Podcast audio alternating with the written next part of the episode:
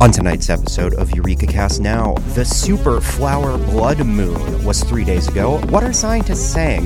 Businesses move to automate CEOs, what that'll mean for the consumer, and for our special feature, a new way to meet face to face even when you're miles away.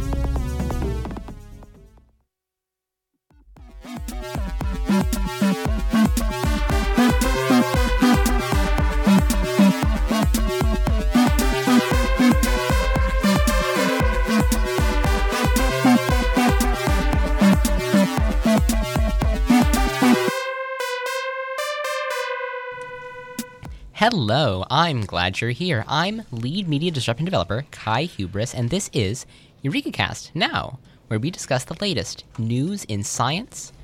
But you know what? This week is a really technological week, so we're also going to discuss the latest news in technology. And with me, as always, is Professor Rowan Meadowlark from the Simon Amy Institute of Spirit Science. Hey there, Rowan. Hello, and welcome to the dawning of a brand new paradigm in the production of Eureka Cast Now. It is a brand new paradigm. It's a paradigm in a lot of senses, but in the biggest sense, it's a new paradigm in recording this show and how the show is, is being recorded and broadcast to you. Uh, isn't that right, Rowan? That is before, due to the uh, needs of the. Uh, with the pandemic that was going on and everything that was occurring, you know, the ability for us to record in a sort of a face-to-face aspect in a manner in which we could look at each other and we could we could make commentary and we could discuss Right. the stories that was stymied that was hamstrung but, no luckily, longer luckily, the the great service of Ronde, which was made by well, my own organization, Tech Brothers New Media Labs, was there for the rescue. And may I say that Ronde has shown to be a much better and more reliable way to broadcast a science and technology news program uh, than than I dare say meeting face to face, you know, at, at all. Well, that's a matter of uh, discussion, and we will get into that discussion. I but have the bef- data. Mm-hmm. but before that occurs, of course, we need to talk about some of the new science and technology news out there. And Mm-hmm. I think we'll start off with something that, if you were not there to see, you truly missed out, but still worth talking about. Mm-hmm. Of course, that is the super flower blood moon, Ah, yes. aka the Visserman. Davisserman. Yes, on the 26th, that's three days ago, people across the world witnessed the convolution of three lunar phenomenon: a lunar eclipse, That's one. A blood moon, That's the second. and a super moon. Amazing. Now, this is known by some as once again the super flower blood moon, Mm-hmm. and suffice it to say, it was quite the thing to observe Yes, in the- night the sight to behold. Did you manage to catch it, Kai? Um, I heard that it happened. I I think I think I, I- I- one of these you know in the last week I think I might have seen the moon. I can't uh whether it was this moon I'm not 100 percent sure. I definitely saw th- I definitely saw the moon this week. enlightening. Uh, but yes, I managed to catch it, and it was truly and utterly this big red tint takes over the moon, which is slightly larger than normal. That's why it's called a supermoon. And then the the Supersized. movement of the shadow of the Earth across it. It's it's in, it's indelible. It's Sounds- incredible, and it's sounds it's amazing. it's ground shaking, and it has a lot of applications to horticulture, the science and techniques of taking care of plants. It And has the, the the moon has applications. This specific moon. Of course, the moon has applications. The moon the moon speaks to what one does in many sciences, Mm-hmm. not just astronomy or astrology, but also once again horticulture. I see. Um, and Would you yeah? Would you mind telling? I- I'm guessing you have these on hand. Of Ro. course, of course. Um, now, the scientific name of this this uh, this phenomenon, this convergence Mm. of those three things—a lunar eclipse, blood moon, supermoon—is known as a Visserman in Mm-hmm. scientific circles, um, and that's of course Dutch for the fisherman's moon. Oh. Uh, and, th- and that has a lot of implications. And scientists use this term. of course, it's a very technical term. I sure. I in mean, the in the, it's hortic- Dutch. in the in the horticultural sciences. Well, Right. you might not be aware, but the Netherlands are a hub for scientific research with regards to the care and propagation of plants. Right. And, And, the moon plays a big part in, of in course, all that. Of course. And and so I want to speak to some of the knowledge about the Visserman. And these please are do. these are many things that have been taken from a uh, uh, Wikipedia Anemodorsines plante by famous Dutch natural philosopher Okay. Mm-hmm. Hendrik von Stapel. Um, this comes from 19, or excuse me, from 1657. Mm-hmm. Um, so for my fellow gardeners, I, I, I want to talk to you specifically about this astronomical phenomenon and how you can use it. You can piggyback off of that to enhance your gardening prowess. This is this is you talking, Rowan. This is you talking directly to the citizen scientists out there. You're giving them tips from this this Dutch uh, sci- philosopher. uh, a natural philosopher. Sure.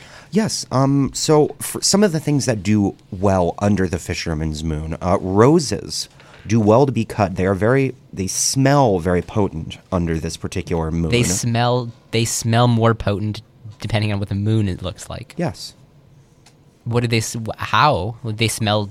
Do they smell at all different? What do you? How? What? What scientific? What is the background of this? Well, I mean, if you're to, going to tell me that you have only, you can only imagine that you've seen the moon in the last week, I cannot imagine think that I you are out there smelling might many roses.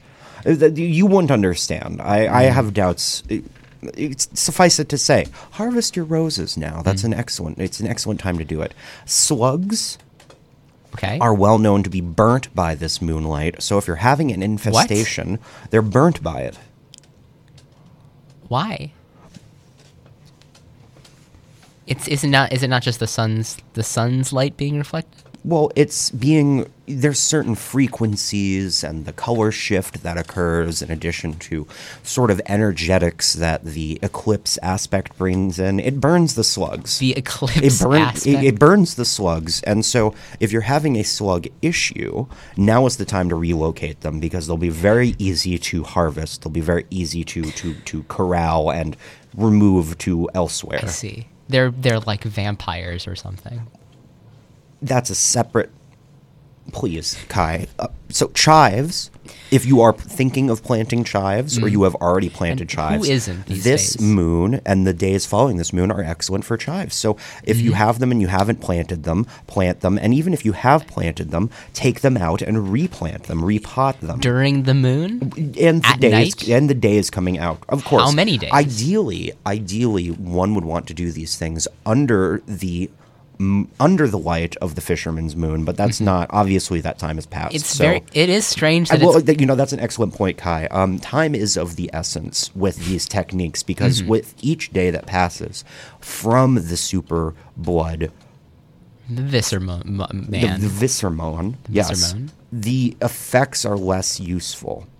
They diminish somewhat, but it's Mm-hmm. still possible to get in there. And Kai, please, I have a couple more to get I through. I wasn't gonna say Um, kale and other leafy greens will oftentimes be made bitter by the fisherman's moon. what, what science would can possibly make that happen? Well, there's th- okay, Kai. one night of a different kind Kai, of moon. Kai, would you agree that compounds are made by plants in response to the light that reaches them? Over the course of, I imagine, weeks, months, maybe. and days. Why would but how- day- how- days if you- aren't nights. If you agree to the notion that light reaching a plant results in compounds that have been produced, why wouldn't specific light from a specific astrological phenomenon not result in specific compounds that would make your kale bitter? That and that specific light is from the sun, which I think that the plan is, is very being is with. being filtered by the moon. The point to all this is is Uh-huh. that um, over one night. the, the, the point of all this is is that um, rip those that kale out. If you're growing kale, if you're growing any sort of leafy green, rip that You out. have to replant ruin it entirely. It's it's been made bitter. I, I think we I- knew this listen, thi- was I'm coming. reading. I'm reading this from the book. Um, this is what from. This what is book from, is this coming from? So this is from the Wikipedia Anima Divorcenies Plante. This is so. This is a reputable journal. This is a reputable tome. A tome. Yes. It's just a large book. From when? When was this printed? 19 excuse me 1657 I see. one last one Okay. Um, very quickly because uh, ahead, I'm, Rowan. There's a lot more I could get into with this. I but, could imagine there's a whole um, tome worth. uh, it's also a very good time to harvest leeches. Leeches um, Oh. um, uh, react very similarly to the slugs in the sense that they are made languid by the moon. Mm-hmm. So now is a good time to collect them for medicinal purposes. Right. Maybe that's. I mean, maybe that's why the, the fishermen they care so much about this moon is because it means they can go in the water and those leeches will they you know they'll be kind of afraid. Perhaps, perhaps so. It's anybody's The. Netherlands are very marshy, Right. so so perhaps that that would likely inform that. well, Rowan, I appreciate the story. I appreciate the sentiment. Um, I we love learning new things about the moon, and especially if you can connect that to Dutch culture. I mean, well, that's that's my night, frankly. But it's now time to move on to something a little bit more, a little bit more hard science, uh, a, a little bit, a, a, little, I'd say a, a little bit more interesting, um, and that is a story, my story, which is an update from our favorite near Earth planet, our f- red friend, Mars. And what is happening on Mars now, Kai? Well, um, let me tell you, the NASA Curiosity rover has recently captured pictures of strange, and I know you'd love this because you love, Rowan. I know you love um, things that are like colorful, right? I get that. I get that sense about you. Of course. But- co- what's what's there not to like? Um, you love glitter and things like that. Once again, what is there not to like? You're crafty. On t- at times, the NASA Curiosity rover has captured strange, shimmering, iridescent clouds m- miles, kilometers above the surface of Mars. And let me tell you, these are stunning visuals. what? So that's very interesting. Has there been a significance attributed to the um, to these clouds by any chance? Well, they they definitely took place last year. This seems to be a a common feature of the terrain um, of Mars. Um, but it's very interesting that Curiosity took these photos, uh, especially because, as as we all know and as we've discussed on this show in the past, Curiosity, as the rover, has been decommissioned and scheduled for recycling. But as we know, a rover's job is never done. So when it sees interesting clouds, especially ones as anticipated as these iridescent, shimmering ones, well, it has to take those, it has to snap those photos. And it was expecting them, and it took those photos. Um, and well, the special things about these clouds that we've recently learned from these photos is that they are roughly 60 kilometers above the surface of the red planet, much larger than much t- um, much farther up than we'd expect clouds to be. Well, we've established that they are very high up in the sky. Right. We've established that they're colorful. Mm-hmm. We've established that they are clouds. Do you have any more information? I do. So these clouds, you look at them and they're they're rippling. They're they're they're quite they're well they're very beautiful. Um, Okay. We they're so they're filled with ice crystals, Mm-hmm. but also carbon dioxide gas. And well, if you just look at them, you see that they're pastel colors. Quite a quite a sight to behold. Possibly one of the most colorful things on the red planet. Well, I do enjoy all of these things that you have mentioned. I do. I, I, I find it quite, it paints quite a vivid image in the mind. Mm-hmm. They're, I, I believe the word is the rippling. So is that it? Well, no, I mean I'm not gonna just bring a story about some clouds, Rowan. No. I think I think what we're all thinking, now that we know that these clouds exist and that they are shining a shadow above our friend Mars, above the red planet. The question we're all thinking is how the rescue rovers are dealing with this cloudy day. That's right, the three rovers that were sent up earlier this year Perseverance, Insistence, and the Iron Buzzard. Now, the rescue rovers, uh, uh, to, to, to reiterate, are not in fact real things. These are not. Th- these are. This is. This is a fictional. We have moved into the realm of fiction This- when we talk about the rescue rovers. this is a common this is a common misconception the rescue rovers as we have talked about in the show. You're absolutely correct. Are 100%, 100% real. They were sent to Mars to do some science, um, and to to really look for signs of life and and signs for ways to make Mars habitable for human settlements. No, no. the- I, I- think you. I think you are deliberately misunderstanding what I'm trying to say. The rovers themselves are very real. The rescue rovers and the the the, the continued adventures that they have purported to go on, and the mm. quips, and all of this. This is the realm of fiction. No, I completely understand what you're saying, and you are incorrect, Rowan. So So let me tell you. Per- so, what happened on this day, on the day that the clouds came? Percy and Izzy woke up on that Martian morning, ready for it, ready for a day at the beach. Their friend, the Oh yes, the Martian beach.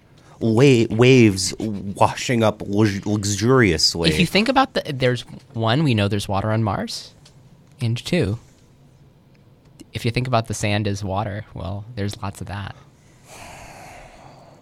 Their friend the Iron Buzzard was already long gone, as usual, doing whatever, whatever they do. But um, but Percy and Izzy, um, that being perseverance and insistence, they packed their beach towels, some toys, and uh, integrity. Grit, or also known as Gritty, the Martian helicopter, was gonna tag along too, and they were really planning to have a a, a wonderful day at the beach on the red planet. They were going to make some sand castles. They were going to play some volleyball and just have a good time, have a few laughs. Um, and it was going to be an excellent day. However, they looked outside the window. they were gonna have a few laughs. yes. as rovers sent by space agencies tend to. It can't all just be facts and figures, Rowan. Sometimes you got to have some fun too. Right. Um, so, so they looked outside and they saw these colorful, iridescent clouds rolling in. Well, Percy, in in their usual way, they saw them roll over and they said, "Oh no, we better take a coat." And uh, and and they, they, they grabbed they grabbed their nearest coat and they uh, they planned and coats you need to design them very special for robots. Right. Um, and they were gonna make their way out the door. Mm-hmm. But Izzy simply stood there shocked, and they refused to budge, repeatedly telling Percy that it was not a good idea to go outside in, in this weather. Are you done? Well, no. Iz- Izzy then said that they should stay inside and play some inside games instead. Right. Um, well, at that, Percy, being the adventurous sport that the, the adventurous rover that um, that they are, said they were just clouds. They shouldn't be afraid of, of clouds. They're rescue rovers. They're made for danger. But Izzy still refused. Mm-hmm. Percy was insistent on going out and said, "Well, if you're going to be a baby about it, Grit and I will go ourselves, and we'll have a lot of fun without you." So this is this the transcript from a from a cartoon? Perhaps is the- a, this is perhaps a transcript. perhaps a web comic This is a transcript of what NASA has of said that something this- off of Noggin. This is what off of the off of the NASA website. So Gritty and I will go ourselves and have a lot of fun without you. But Gritty did not want to go either. They knew the dangers of going out in icy carbon dioxide clouds. And when they heard Gritty say that in their usual way, obviously Gritty is is a silent rover, but they speak in, in certain you know different um, flight patterns. Oh, they do Sort of like a bat, Yeah. uh, a bee. Yeah. Um, well, Percy was kind of upset, but they knew their friends were right, and uh, and, and so they had a, a nice day inside. Now that wa- that's it. Is that was that all of it? And I think that's a, that. It's just a really good reminder that rovers and us we're, we're really not that different. I have significant doubts about that one, Kai. Um, we got we ha- we have to talk about the, the rescue rover stuff.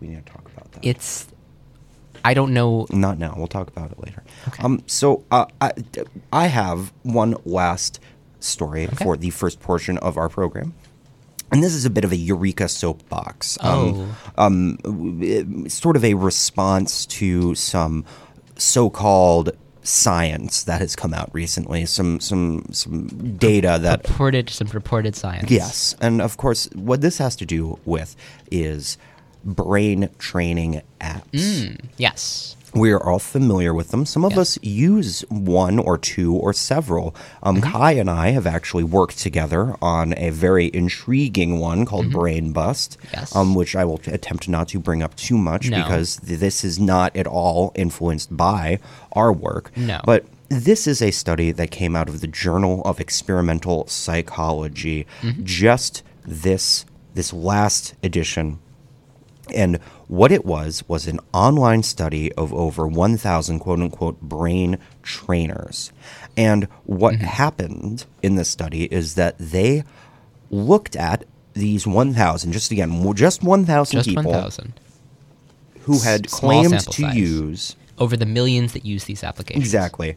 That claimed to use the brain training apps, um, some of which who had been doing it for up to five years. And that study did cognitive tests, tested cognitive ability of these individuals. And the study, people running the study, determined that there was no correlation between using those apps and increased cognitive ability. Oh, did they? They did find that, and I. This is wherein the Eureka soapbox comes in, Right. Because this, it, inf- it, it- I'm not going to lie, it infuriates me a tiny bit. I can tell. it- it's it's a it's a steams my beans, perhaps. And that's Because- that's the most irritated you can be. Well, because because other less honest, perhaps even purposefully misleading Mm-hmm. science journalism pla websites and Public- in, yeah. in publications will take the headline that is um, brain training apps do not improve cognitive abilities, Right. and they'll report that and they'll spread that inf- that misinformation. Right. When in fact, if you actually dive into what is being studied, you can see Which you glaring, have. glaring issues. Number one of which, the, the most obvious one being, is that just because most apps don't work doesn't mean they don't all work. This these these studies Mm-hmm. were taken from once again 1,000 people who Right. were all doing various different brain training applications. There was no ability to determine um, and, uh, what individuals do using what service or what series of exercises. Right. And frankly, who even knows if these individuals actually were using accredited, um, fully backed up by facts brain training applications? Who knows? Right. Yeah. and- Yeah. Certified ones. th- Th- things. I, I think this is part of the problem is that the regu- the the regulations about of, of these apps aren't aren't the most steadfast aren't aren't, the most uh, complex things.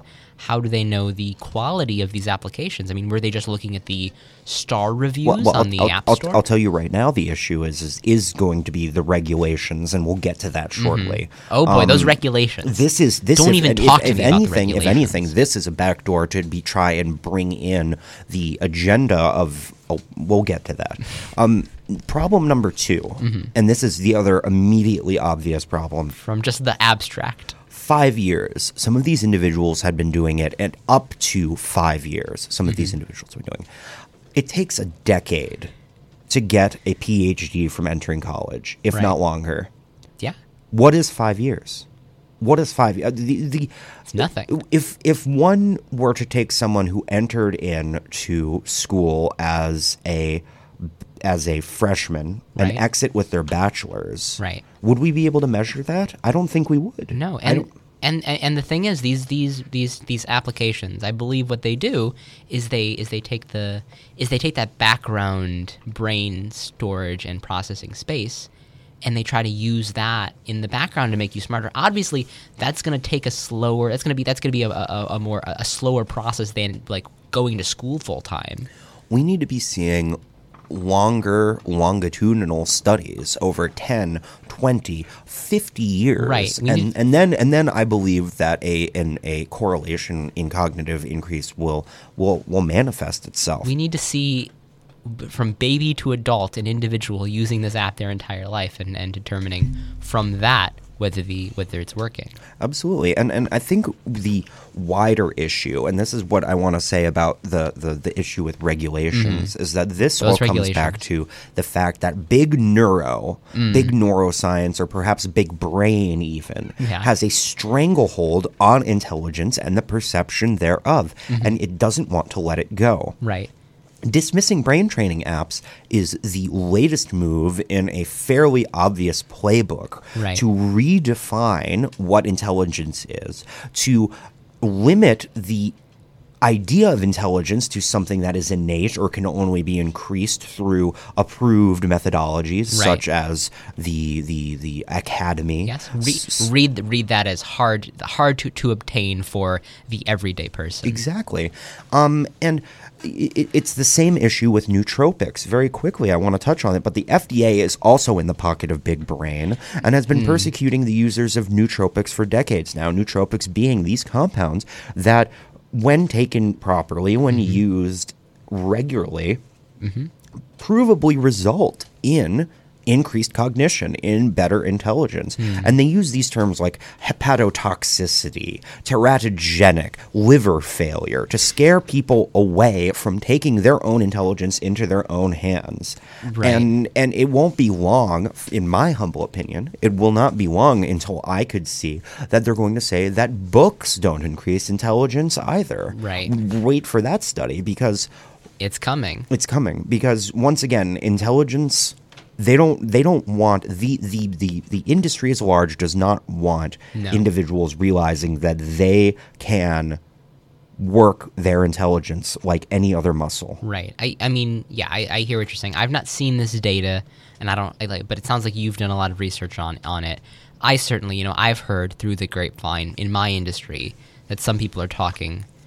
Some people, some people are, are talking right now. They're, we hear the beginnings of talk that, that well, some people are saying that just because you code regularly that's not making you smarter. And I don't want people to I don't want that to start getting out and people to start thinking that if you don't if you code like if you if you if you code that's not going to make you smarter because it is. Fundamentally, if you code more, your brain's going to work better. And I know this everybody knows this the data shows this, but so many people are are starting to go the direction that it's not that it's not and that scares me. and that is once again that is all part of the tentacles Right. of big neuroscience Of big brain. of big brain Well, thank you for that soapbox, Rowan. That was terrifying. Um, it's we have another nightmare. We have one uh, just just another another nightmare to to weigh us down. But right now, what I want to do is I want to talk about my my story, and that is that is one that we've all we've all heard of recently. We, we've all heard a lot more about automated CEOs. Done. We are seeing a lot more automated CEOs in the world. Reports of a new trend of companies automating their leadership personnel, automating their their CEOs. Um, and I just want to talk about it. I want to use this time on this show to talk about uh, uh, this this new this new paradigm in in company leadership. Well, there's a lot of um, sort of hubbubaloo about automation and what that is going to mean for various industries, for very uh, various people out there working in the world and what they're doing. Um, thankfully, uh, our position, Kai, um, as a a spokesperson for science and technology, Right. is Eureka not likely to be is, is not likely to be automated. It's it's just it doesn't make sense to automate that. Spirit science is, by its very nature, inautomatable, I don't know about that. But and um, coding. Well, I don't know. who's about gonna that. yeah who's gonna code the coders really? Yeah. Um, but and, but the thing is, what what are positions that, that should be automated that need to be automated that are being automated? Where well they're the positions that are that are inefficient that are that are considered wa- wastes of money, um, wastes of you know effectively brain power. Why would you why would you have a person with all these different needs and all these different uh, uh, chances of failure uh, in these positions where robots or, or you know algorithms could do them faster, cheaper, and better. Well, and a lot of these these CEOs, these CFOs, these um, COOs, Mm-hmm. uh, they're not really Even do- executive vice presidents. they're not really doing all that much, are they? They're they're not necessarily contributing a great deal to the company. I mean, why else would there need to be these things, these executive toys, quote unquote, Right. if they were busy if they had their hands full. Exactly. I mean, I mean, just let me just list you off the the things that make CEOs inefficient. They make ten to sometimes five hundred times the the wages of even of their low of, of their lowest wage workers. Um, even the best CEOs uh, using uh, even even the best CEOs, we can recreate their speed and efficiency with CPUs from the most basic uh, personal computers. And I mean, if you're just looking at these at these failure rates as the at these failure numbers, an AI misreads a chart maybe one in a billion times. Hmm as opposed to a human CEO who misreads a chart and will make dramatic changes to their business based off this chart one in a hundred times. And that's assuming, of course, you can get them to look at the chart exactly. in the first place. You, I mean, and it takes a it takes a lot of time. You need to hire a team of data scientists just to make charts that look nice enough that the CEO will be able to read and understand them. So it's it's it's not only it's not only the inefficiency of the position, but it's a systematic inefficiency. Hmm. Um, so making decisions based on the bottom line, but also based on the ethics of the company, are things that well, computers these days, modern AI can do easily, much more and mu- and and, and in a much more straightforward way than a CEO can. Well, ethics is considered by many to be sort of an analytical philosophy. Exactly. It is something. It is. It, it's not one of these sort of postmodern philosophies that requires a um, sort of twisting your brain into pretzels to think are good or make sense. Um, ethics are very cut and dry. Exactly. I mean, ethics are part of the math that is the soft science that is philosophy, and I mean you know, to the extent that it that it is a quote unquote science, we can automate it. If it, you know, if they want us to believe, if philosophers want us to believe that what they're doing is real, then they, then they, they better they better agree with us that computers can do it just as well, if not better. And here's some other things. We did some tests. AIs, and here's just another reason why AIs are all the rage. An AI is capable of auto populating a Sudoku 500 times faster than the average CEO. And isn't that amazing? Well, incredible. It really is. And the other thing is with these AIs, there are no mechanical parts. There's they're easier actually. They're easier than building like an automated uh, line worker, an automated like arm on a factory. It's it's easier because there's less of a result of mechanical failure. It's right. just a just an algorithm. Well, in the physical sense, what does the CEO bring? It has mouth. The CEO oftentimes has eyes. Mm-hmm. Sometimes not all the time. Sometimes though. it's ambulatory, but is that ambulation necessarily purposeful? Is yeah. it necessary? I would argue perhaps not. And I'm going to be completely honest with you, Rowan. I, I don't know how many CEOs you've met in your life. I can tell you, I can fit the number of CEOs that I've met in my hand. So, you know, really they're just videos. They're just pictures that I see online. That's something that AI can do as well. Very easily, very and, easily. And that's the and, and that good, you know, it begs the question, why haven't we been automating CEOs all this time? And there it really does uh, beg the question because I know for a fact one of my favorite places to shop in mm-hmm. the city of Chicago is automated. It is fully automated oh? run. Yes, of course. Have you been to the iGrocer Osco?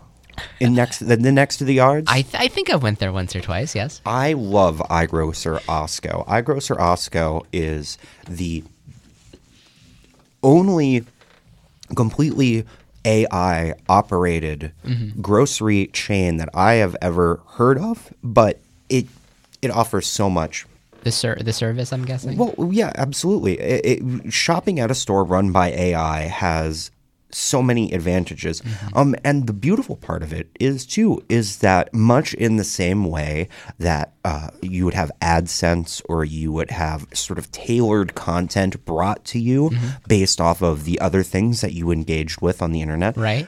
Suggested, pur- it, suggested purpose purchases. It, it, operates on that same principle. Right. I essentially have my own little nook in the supplement aisle that's curated to my needs because I am the one in there that is making purchases. I am the one that is in there uh, choosing amongst the different things, and Right. it gets populated as a result. What wait, what are the what are some of those things that you're that that that that Nook has for you? Well, it all st- it all started by buying some powdered butterfly fungus at Oh. the store.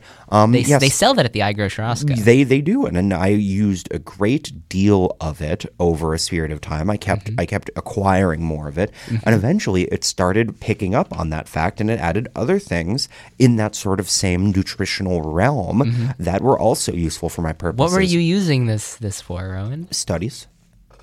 You're just buying it from the from the local the local iGrocer. Well, personal studies. I see. I see. Yeah, Nothing. I mean, nothing strange about that. no, butterfly fungus. It's actually really quite fascinating, Kai. See, the butterfly fungus is a type of cordyceps wherein a spore falls onto mm-hmm. a caterpillar and the fungus takes it over.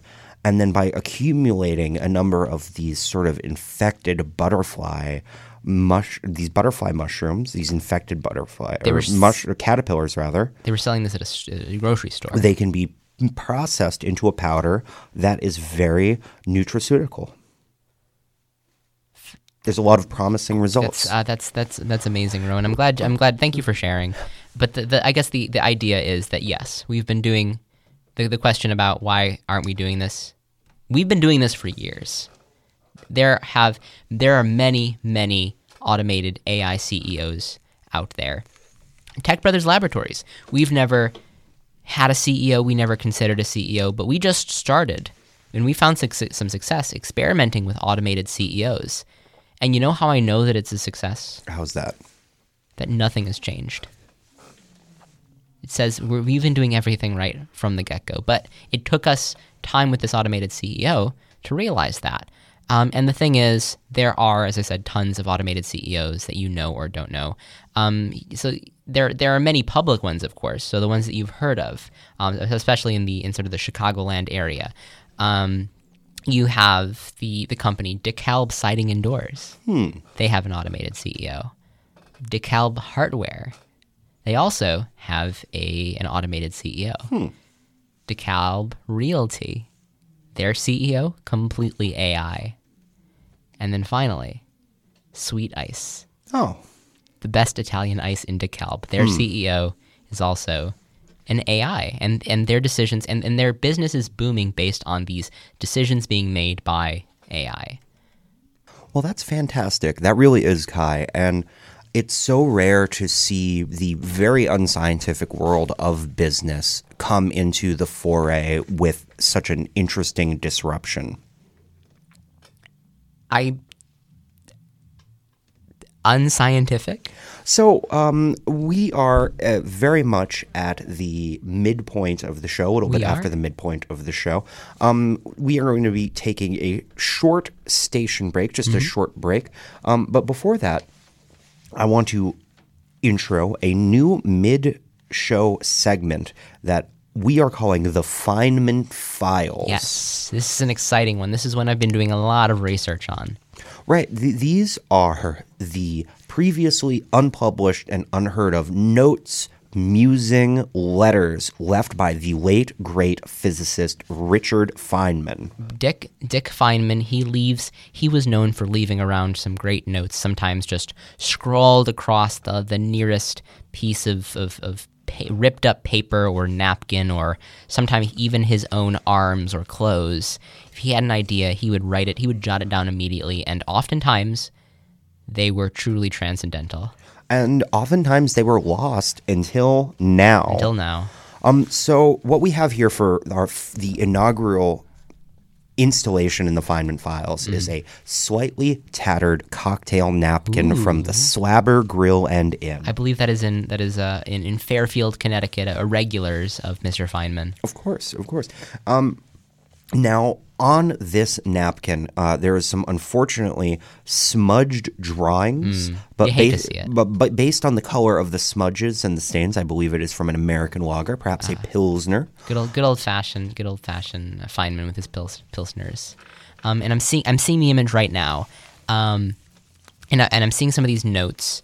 Um, so a- as we know, Feynman was known for using uh, somewhere between during this period of time. So this was roughly in the in the early 1960s when this note was uh, was written. Um, he was known for using during that like sort of decade between 10 and 15 common pens.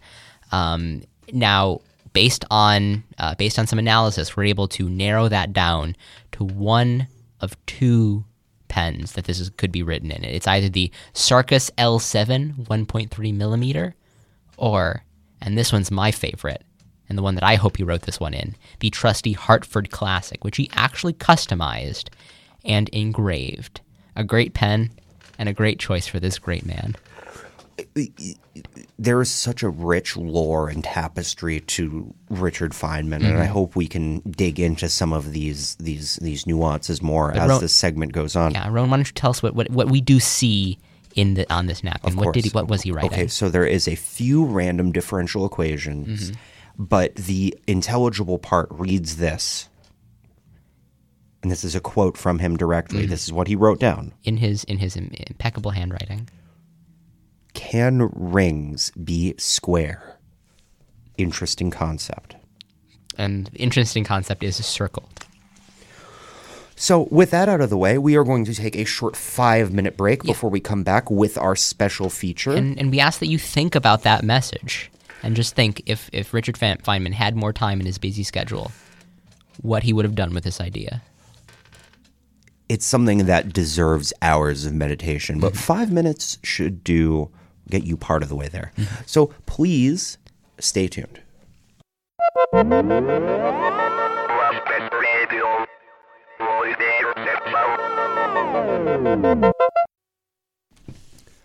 And we are back. We are back. Welcome back, everybody. And it's now time to talk about the latest innovation coming out of Tech Brothers New Media Labs. And this is one that we are not just going to talk about, but we are engaged in this new innovation, in this new regime shattering, uh, dare I say, product. I don't like using the word product, service, this new service. Um, and that is the This new tool, perhaps. Yes, sure. Um, and that is this the integration within the Ronde, the, the, the Ronde virtual communication service that we are calling CVT. And that is the Collaborative Virtual Thinker Space. It is incredible. Now, I'm certain the astute listener has um, realized that the sound quality coming from this recording is different. It is it is a, of a different tonality. It is of a different sort of uh, space. the acoustics are all of- different. It's a higher quality, certainly, and and you can hear it because what we're doing right now, and, and maybe our interactions are a little bit different too. Because although Rowan and I both uh, we, we meet virtually, we, virtually, we have never met in person. We're sort of from two different worlds, one may say.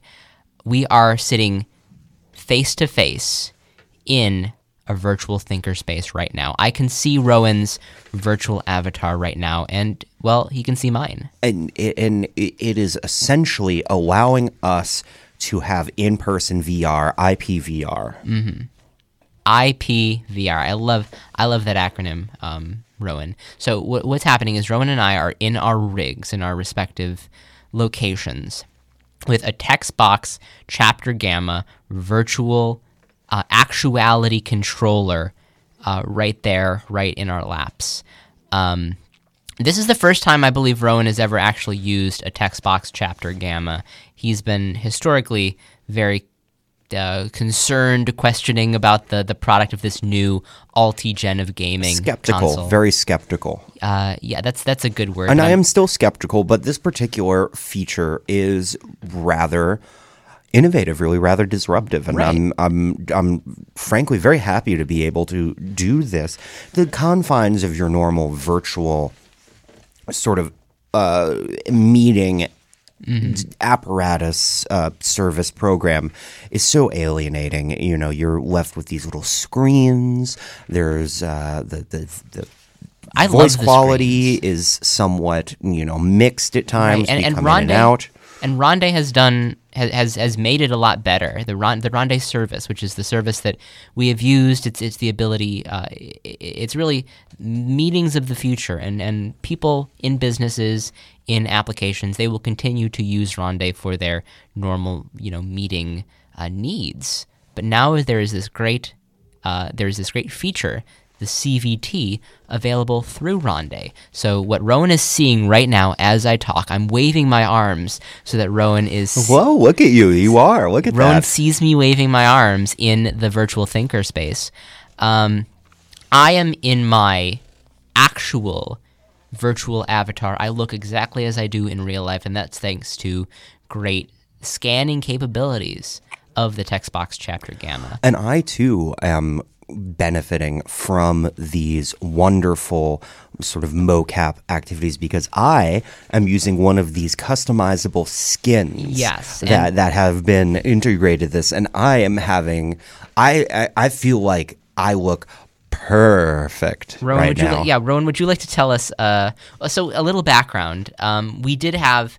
So not only do we have our these avatar scans available, but we also have um, a, a number of other customizable skins that can be used.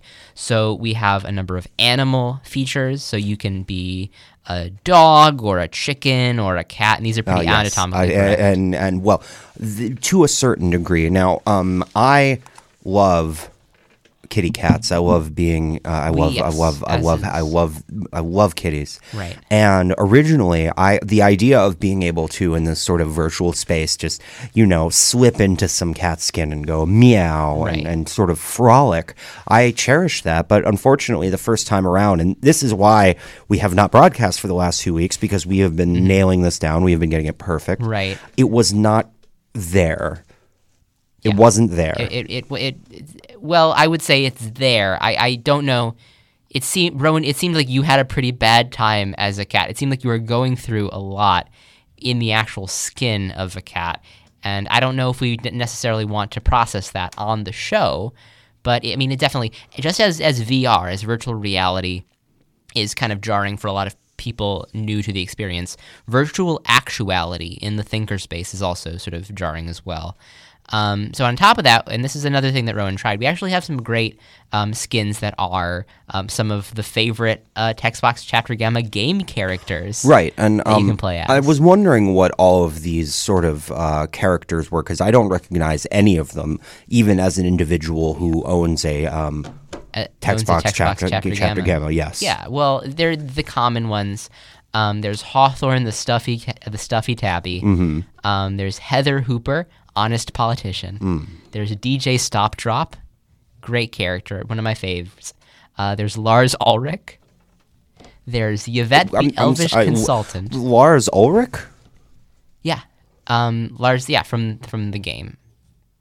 Oh, okay, right. Uh, and then there's of course Farley, Farley the ficus, the an animated ficus from uh, from one of my favorite games, which I don't want to go into. I, if I start naming the games, I'm gonna start naming all of my favorites. And You, you know that was for you know it was very very careful and very calculated of you to say that you were not going to discuss these games It's- because I would have loved to hear what games these these characters these so-called beloved characters were from. But we're not talking about We're not that, talking are we? about that. But no. so in addition, in addition to that, though, thanks to some great and wise consulting by Rowan and and their team over at the the, the Spirit Science Institute, um, we actually added a new version of of humanoid um, anth- uh, uh, anthropomorphs into the mix of skins. So Right.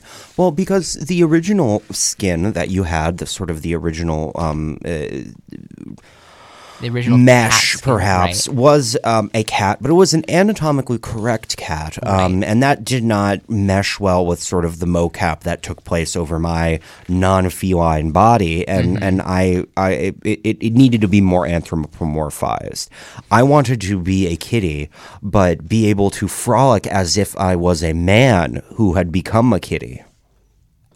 Uh, right, and and you know it's a little bit more complicated as as Rowan just said. There is sort of a, a, a suit involved in making sure all of the all of the the movements are correct in the th- when when being broadcast into the thinker space. Um, but we made it work, and that's why we are here today as our virtual thinkerspace avatars. Um, so yeah, you have so you have the skins. You have the mere fact that Rowan, that I, as Kai Hubris, and Rowan Meadowlark as an anthropomorphic cat version of themselves are sitting in the same room right now. Mr. Boots. Is that what you're calling them? Yes, Mr. Excellent. Boots. Well, yeah. Well, so- look at my boot, my little boots. yes, you do. You do have very, very tall boots. I w- But on top of the characters, on top of the skins, you also have the environments. Um, so right now, Rowan, what we're seeing is we are in the authentic esports arena environment. So we are sitting in front of our in front of our large rigs, of our large large computer terminals. A battle station, I believe. A Battle Station, right there are stickers all over the place. Um, we chose those stickers ourselves, as you recall. Um, and as you can see all around us, there is an audience, and with a few simple clicks of some buttons, I can make those audience uh, that that audience respond to what we're doing and saying. And, and the thing is, if you are an e-sporter, if you're an esports sports person, um, and you're doing it virtually, like it's you're just never gonna get that same excitement as if you were in the large arenas with thousands of people playing your esports games in person. So what we've done is we've recreated that in the thinker space in the in yeah in the thinker space. Um, so right now Rowan and I are in the thinker space. So right now I'm gonna switch it over to uh, really quick. I'm gonna switch it over to the black box. So right now Okay. Whoa. we're in the black box. Rowan, you want to describe what you're seeing here?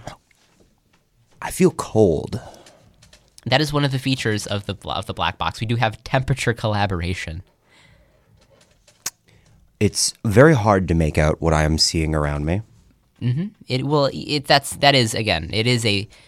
We are in a black box. That's really it. But what do you what do you feel in the black box?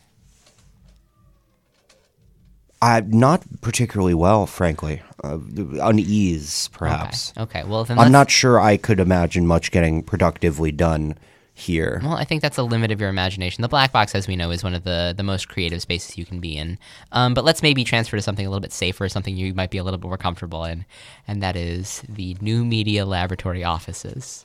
So right now we are transferring over to the New Media Laboratory offices. As you can see, um, my cubicle is over there. Um, we have the the beer on tap over there. Uh, we have the pool and foosball table and table tennis over over there. You can see sort of one one long row, um, and then we have all of our computers over here. And and so this is the much more much more relaxing um, environment to be in. It's almost like I am at work right now. Well, I am actually at work right now. This is exactly what I'm seeing. If I was to you know take off my headset, this is exactly what I would see. But it's nice to be back there in sort of a virtual space. You want to you want to go somewhere fun, Rowan? Uh, Where do you, certainly. Where do you like to go after after work? Where do you like to hang out with your with your friends? There's a coffee shop near me Okay. that is called the Green Ghost. They make a wonderful half frap vanilla chino. Well, I can take you to a replica of the original Portillo's, which is where I'm going to take you right now. Okay. So Certainly. if if you're hanging out with your friends, it's really nice to hang out at a familiar place with some great um, some great a- some great atmosphere, some nice music. Um, we are now in a replica of the original Portillo's, and, and and now that we've talked about some of these environments, it's now time to talk about all the features. Because there are a great deal of features, and we've actually gone through some of the features together, and I, I am a big fan of some of them, certainly. We have the whiteboard. We have post-it note integration. very, very handy, very useful. In, in over six thousand reactions that are available on your hub. And and and I what I thought was very fascinating about these reactions is that they are actually built into your reactions with your face. Exactly. In in, in normal so, social media sort of circles, you're forced to pick out of you know one of six reactions, perhaps maybe more. Mm-hmm. But with this feature, you can make the whole range of human emotion, of human reactions, and have that translate into a virtual space. Truly. You have the craft corner. You have the window.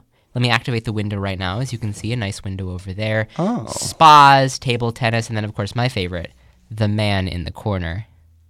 Yeah, I was going to ask about that. We've had that enabled this entire this Yeah. entire show. There's just an individual sort of sitting in the corner, very nondescript, Mm-hmm. sort of a shadow man. Um, what is the purpose that, that of that of that feature? Well, you know, What is- what does he there's many, do? many, many purposes. Sign language. Oh, If you need a, if you need a friend, maybe a shoulder to cry on. Hmm. Multi, multifaceted, certainly. There's, but that's that's just the beginning of it. We are running a little bit low on time, so let me just wrap up by saying this is this is the first time a publicly available service is doing this.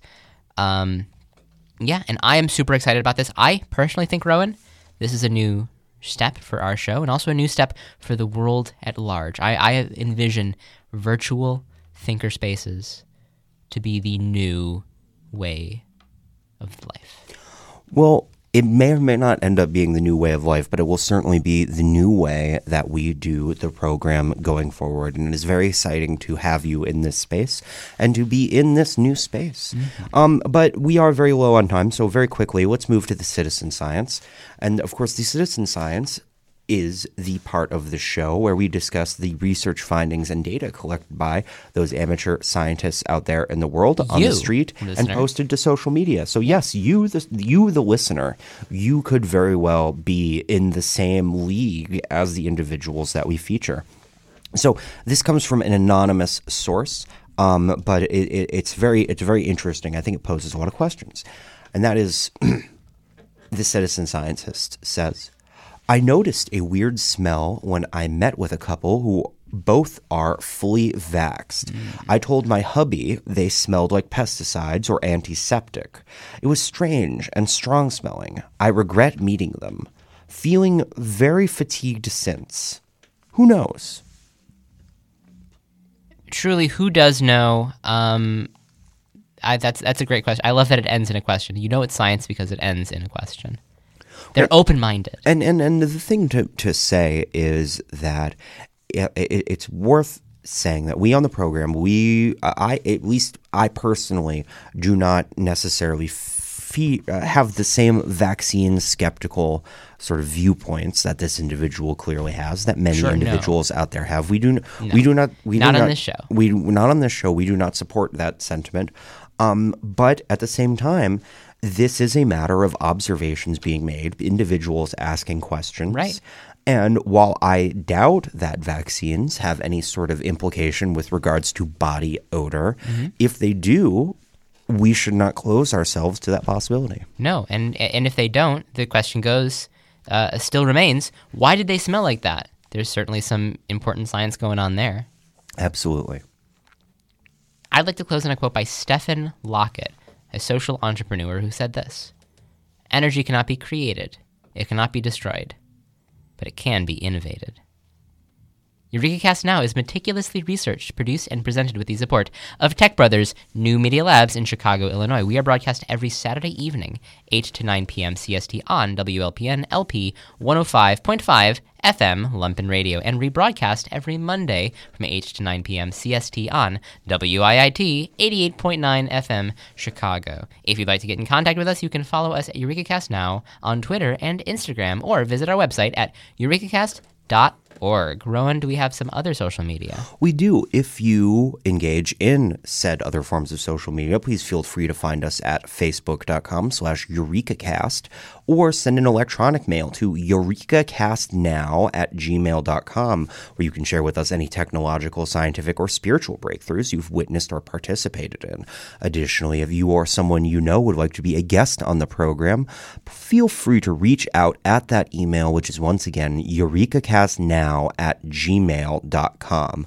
And with that, Chicago, allow us here at Eureka Cast now to wave goodbye to you, our listener, and beckon you back next week with an enchanting meow.